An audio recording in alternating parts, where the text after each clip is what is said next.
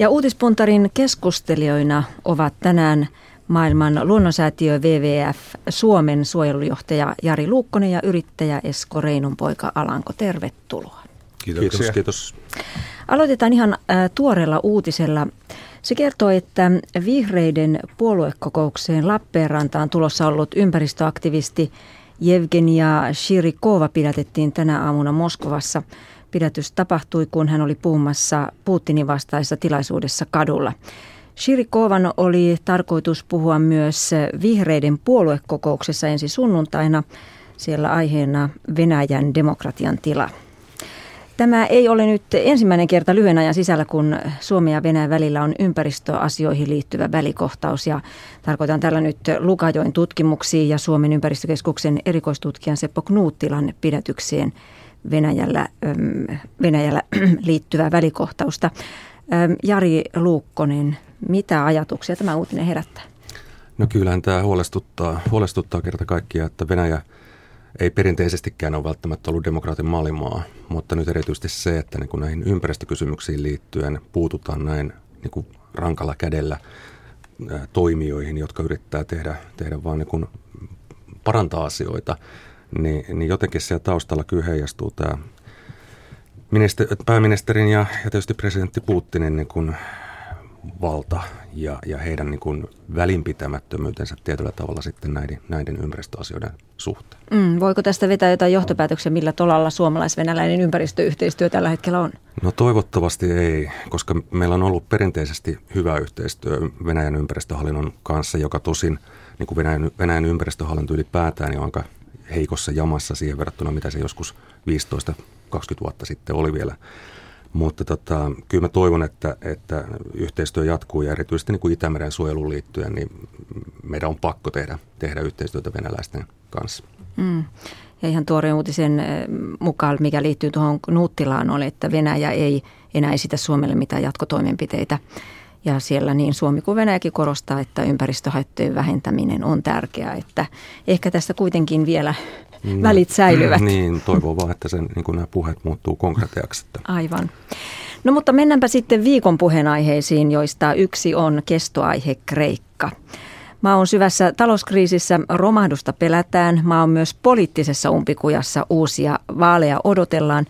Raha pakenee maasta, kansalaisetkin tyhjentävät tilejään ja päättäjätkin puhuvat jo Kreikan luopumisesta eurosta.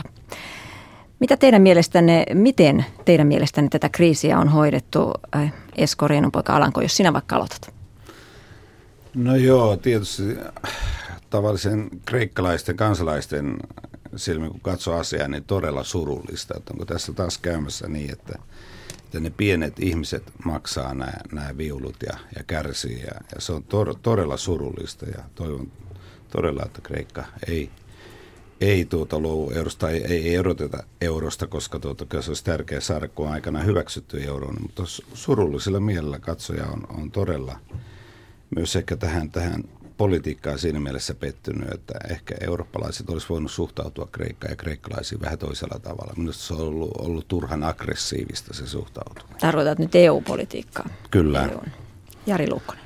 No Kreikka on niin tietysti vaan siellä jäävuoren huippuna. Että meillä on monia muita maita Euroopassa, jotka, joilla niin kuin olosuhteet on hyvin haasteelliset. Ja kyllähän siellä taustalla tietyllä tavalla on, on tämä EUn niin kuin talouspolitiikka no ylipäätään, että, että tämmöinen niin kuin jatkuvan kasvun ajatusmalli, mikä meillä on tässä taloudessa takana, niin ei, ei se, ei se niin kuin kerta kaikkiaan voi jatkuu, jatkuu niin kuin hamaan tappiin saakka. Ja, ja se, mikä mua erityisesti huolestuttaa, on se, että kollegoilta sieltä WWFstä Kreikan päästä niin on, on kuultu, että, että käytännössä tämä on johtanut tilanteisiin, jossa, jossa sitten niin kun rakennetaan entistä enemmän mm. tai pyritään rakentamaan entistä enemmän. Esimerkiksi suojelualueelle on hyväksytty kauppakeskuksien rakentamisia ja vastaavia. Eli tavallaan se niin kun ympäristölain säädännön puolella näkyy, näkyy tota heikentyneenä käytäntönä, koska halutaan, että talous, talous ikään kuin, tehdään kaikki talouden mm, ehdoilla. Joo.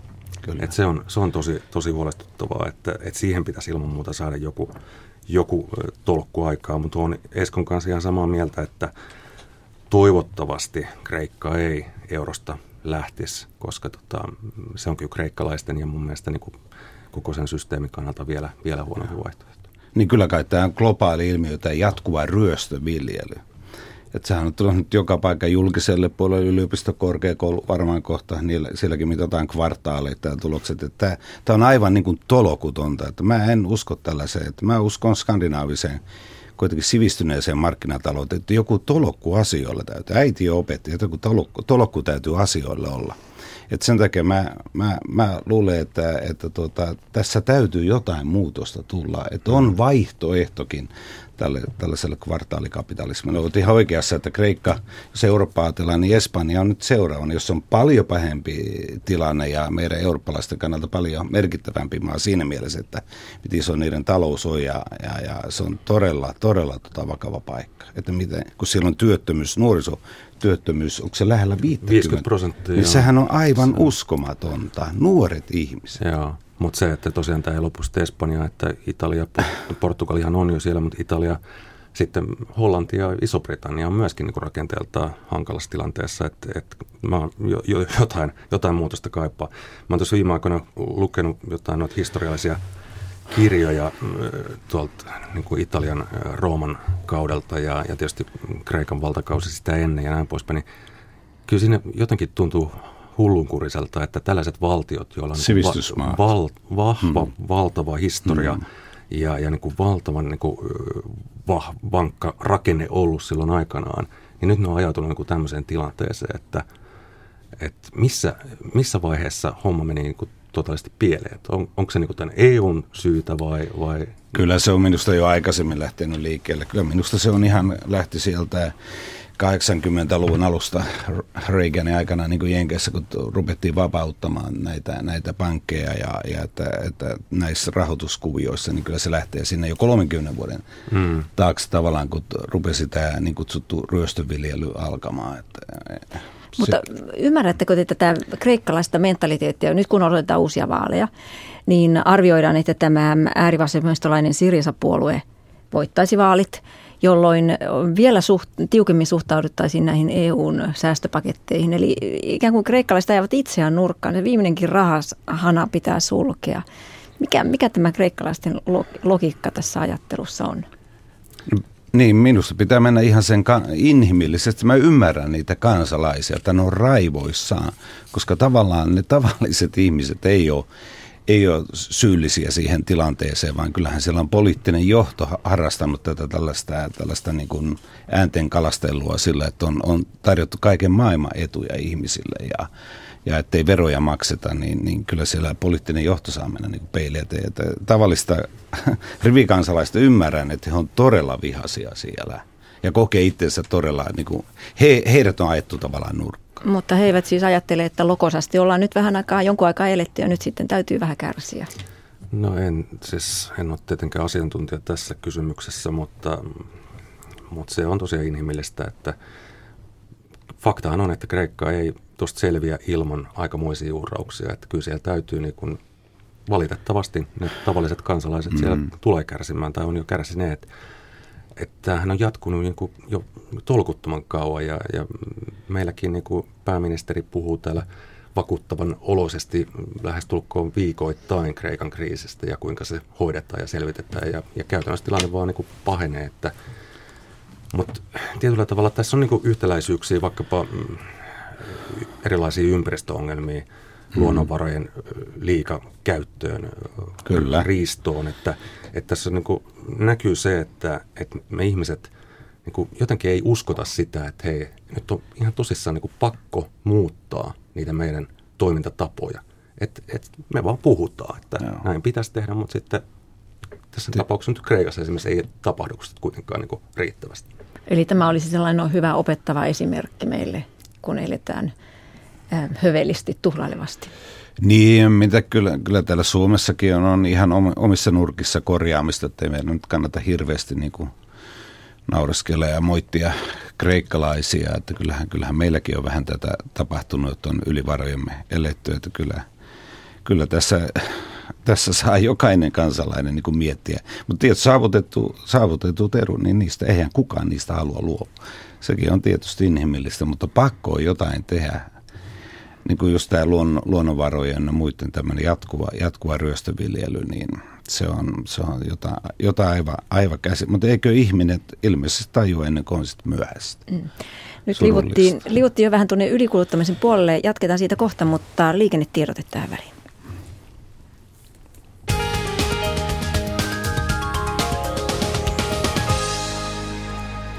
Tämä liikennetiedote menee tielle 12 Tampereelle. Tämä on siis ensitiedote liikenneonnettomuudesta Atalan liittymän ja Alasjärven liittymän välillä tiellä 12. Tiellä 12 Atalan liittymän ja Alasjärven liittymän välillä Tampereella tapahtunut siis liikenneonnettomuus. Ja toinen liikennetiedote Helsinkiin. Tämä on, sijainti on siis Kaivokadulla. Siellä rakennuksesta on irronnut rakennusmateriaalia ja tie on suljettu liikenteeltä Mannerheimin tien ja asemaukion välillä, Kaivokadulla siis, ja poliisi ohjaa siellä liikennettä.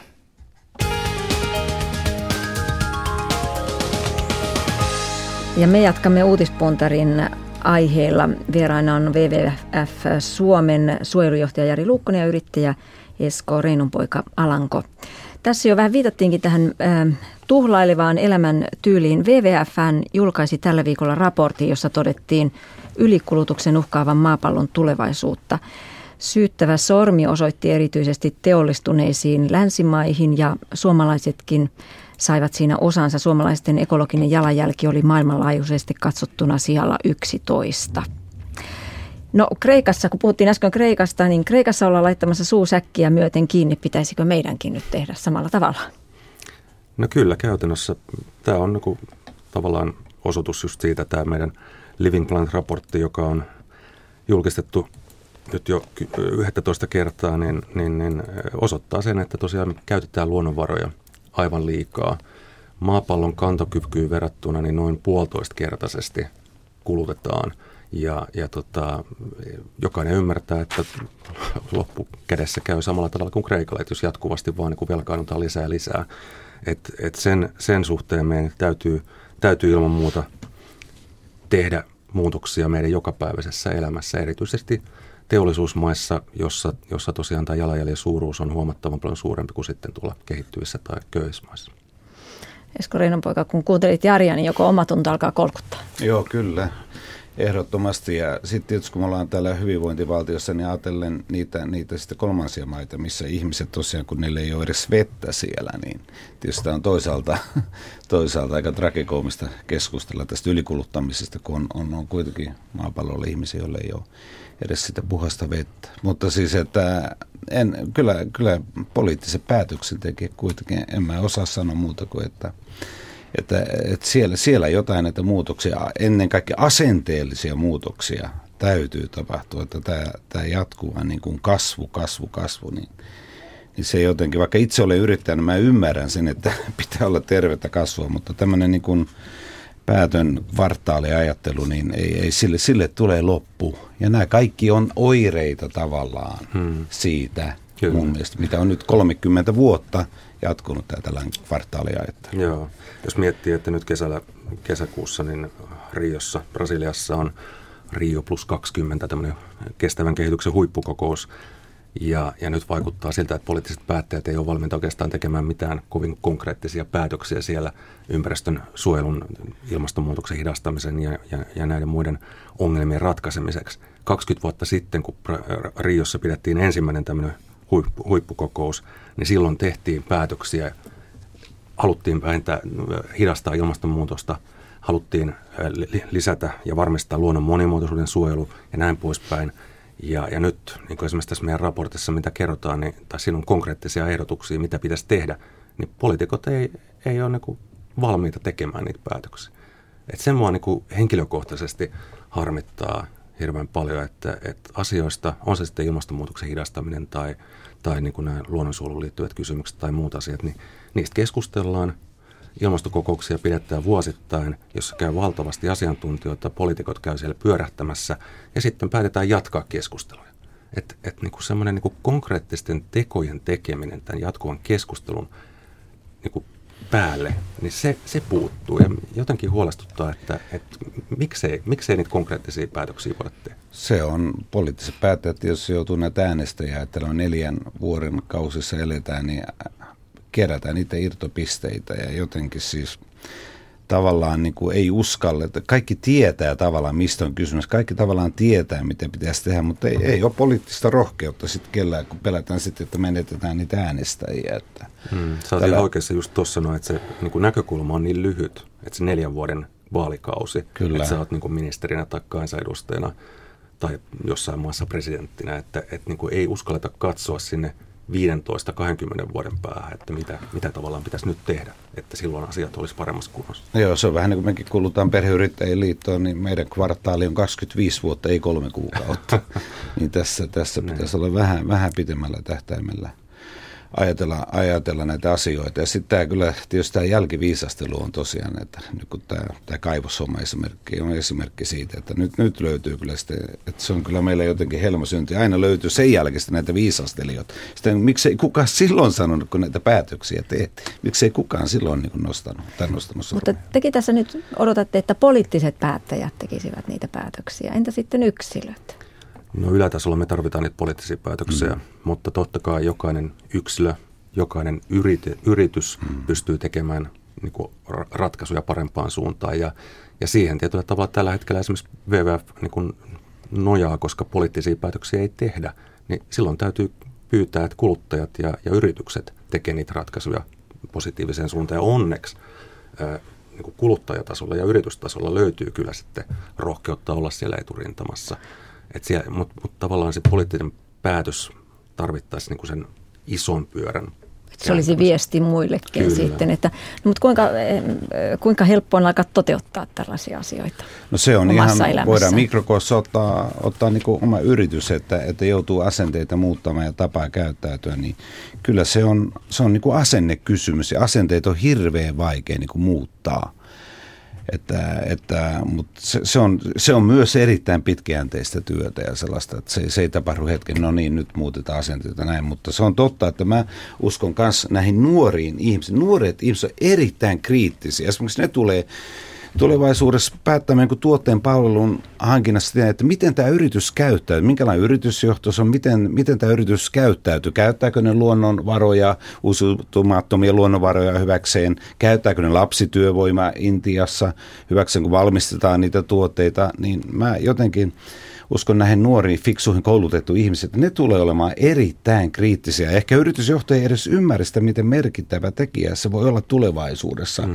Että miten, miten nämä nuoret ja tällaiset liikkeet suhtautuu näihin asioihin, kun on tämä internet ja, ja tämä, että tieto siirtyy maapallon toiselta puolelle sekunnissa, niin tämä tieto huonosti käyttäytyvistä yrityksistä ja johtajista levii nopeita ja kuluttajat äänestää jaloilla. Että mä oon siinä mielessä kyllä optimisti erityisesti uskon tähän, tähän nuoriin ihmisiin, että ne, ne tulee niin kuin, ne, ne ymmärtää jotenkin, mitä keskustelee nuorten ihmisten Joo. kanssa, niin ne on yrityksiäkin kohtaan erittäin kriittisiä. Myös tämä henkinen puoli esimerkiksi, että miten henkilökuntaa niin kuin se yritysjohto käsittelee, miten, miten, minkälainen henkinen ilmapiiri sillä organisaatiossa, joka on nyt ollut viime, viime sekin on tärkeä asia, että, että myös niistä asioista keskustellaan avoimesti. Joo, mä oon ihan samaa mieltä mieltä nuorten roolista ja, ja itse asiassa hauska yhteys nyt, kun Lätkä MM-kisat on käynnissä ja poikien kanssa katsottu pelejä, niin, niin tota, mä oon niin sitä sukupolvea, joka koki ne kaikki ruotsitappiot ja muut. ja, ja aina niin kuin tietty semmoinen pessimistisyys että pelin aikana, että no ei tästä nyt tule mitään, että, oi helkati, että, että Suomi, Suomi hävii. Ja, ja pojat aina sanoo, että hei isä, että että miten niin, että kyllä Suomi klaaraa tämän pelin, koska ne on kasvanut sinä aikana, kun Suomi on voittanut isoja pelejä. Ja, ja esimerkiksi eilen, eilen vaikkapa, niin, niin tota, mä olin kyllä jo hätää kärsimässä, mutta pojat olivat vaan sitä mieltä, että kyllä tästä hoituu. Mä oon niin vanha liitomiehi, että mä muistan punakoneen. mutta, mutta, vielä tästä ylikoulutuksesta, onko, nyt, onko niitä asiaa esitetty ihmisille oikein, kun jotenkin tuntuu, että se esitetään vain erilaisten kieltojen kautta, että ei saa syödä tonnikalaa, ei saa lähteä kauas lomalle, Joo, kun lento, tuota, no, me lentäminen saa. Me itse asiassa niin yritetään, meillä on parhaillaan käynnissä, tai sanotaan, että meillä on käynnissä kalakampanja, jossa meidän viesti on se, että osta kotimaista kalaa kotimaista kestävää, kestävästi pyydettyä kalaa. Ja, ja tota, sä oot ihan oikeassa, että tämmöisten positiivisten viestien kautta asioita pitäisi pystyä esittämään enemmän ja, ja valitettavasti... Ei kieltojen kautta. Niin, että, joku synkkä mm. mielenhän voisi ajatella, että nämä MM-kisatkin, Lätkän MM-kisatkin, niin siinähän on hirveätä tuhlailua, kun joukkueet lentää eri puolilta Eurooppaa ja maailmaa tänne. Ja... Niin, niin. Se on joo. Siis kyllä se on ihan totta tietenkin, että ylipäätään kun tehdään jotain asioita, niin yleensä luonnonvaroja kuluu. Se on sitten arvo, arvovalinta, että halutaanko, että Lätkän MM-kisoja esimerkiksi pelataan joka vuosi tai, tai näin poispäin. Niin itse olen kyllä, kyllä niin kuin lätkä, lätkäfani siinä mielessä, että tulee, tulee pelejä katsottua ja ihan, ihan mukava, mukavalta tuntuu nähdä Suomen menestyvän. Mm. se on mm. niin kuin sitä henkistä hyvinvointia, mitä saa sieltä menestymisen kautta. Niin. Mutta vielä tuosta kuluttamisesta, mikä olisi positiivinen tapa esittää tuoda no ei, sinun ei, Tota, ei, ei, ei kyllä se pitää asiat avoimesti tota, kertoa, että mi, tavallaan niin kuin, ei, ei, ei synkistele, mutta ei myöskään pimittää, että mit, mitä tämä tarkoittaa käytännössä, tavallaan mitä, mitä WWFkin tekee, että mitä tämä tarkoittaa, jos ei, jos ei me jollain tavalla muuteta tätä meidän kulutus, kulutuskäyttäytymistä. Että kyllähän ne asiat pitää myös suomeksi kertoa, mutta ei pelottelulla eikä kieltojen kautta. Onhan siihen nyt muitakin keinoja. Totta kai aina oma esimerkki on tärkeää, että että yritykset ja päättäjät on, on esimerkkinä, mutta myös se, että jokainen kansalainen omalta osaltaan voi siihen vaikuttaa. Se on vähän niin kuin tämä yrityskulttuuri, että joka ainut ihminen omalla henkilökohtaisella niin kuin asenteillaan ja tavoillaan vaikuttaa siihen, minkälainen henkinen ilmapiiri muodostuu. Mm. No kun viitattiin tässä noihin jääkiekko MM-kisoihin, niin jotenkin näissä kotikisoissa on ollut tämmöinen negatiivinen vire. On nostettu, uutisoitu kovasti erilaisia negatiivisia asioita. Onko se ollut oikeutettu? No mun mielestä Jääkiekkoliitto kyllä saa katsoa peiliin, että kyllähän siinä tietty semmoinen niin ahneus iski viime vuoden MM-kisan voiton jälkeen ja nyt kun saatiin kotikisat sitten tänne, niin jotenkin semmoinen tässäkin taas kerran se, että... Karkas. Niin, ja mm. haluttiin niin kuin realisoida kaikki mahdollinen Joo. raha, mitä sieltä vaan voidaan ottaa. Ja siitä tuli kyllä, ainakin henkilökohtaisesti just tuli vähän semmoinen niin kuin kielteinen fiilis, että, että hetkinen, että onko tämä nyt ihan niin kuin oikeasti näin, näin niin kuin Onneksi eilinen peli pelasti paljon. Niin ja jos, jos me... pu- puheenjohtaja sanoo, että Arhimäen kommenteista, että hän panee omaa arvoansa niin kuin täysin ylimielisesti suhtautuu ministeriin ja ministerin mielipiteisiin, niin kyllä sekin on minusta jotain uskomatonta, että kuitenkin tänä päivänä eletään vähän eri aikaa kuin 50-60-luvulla, että pitäisi ymmärtää myös tämä mediakäyttö. Kyllä, kyllä. Minun täytyy todeta, että aikamme on päättymässä. Kiitoksia hyvät herrat, yrittäjä Esko Reinupoika Alanko ja suojelujohtaja Kiitos. Jari Luukkonen WWF Suomesta. Kiitos.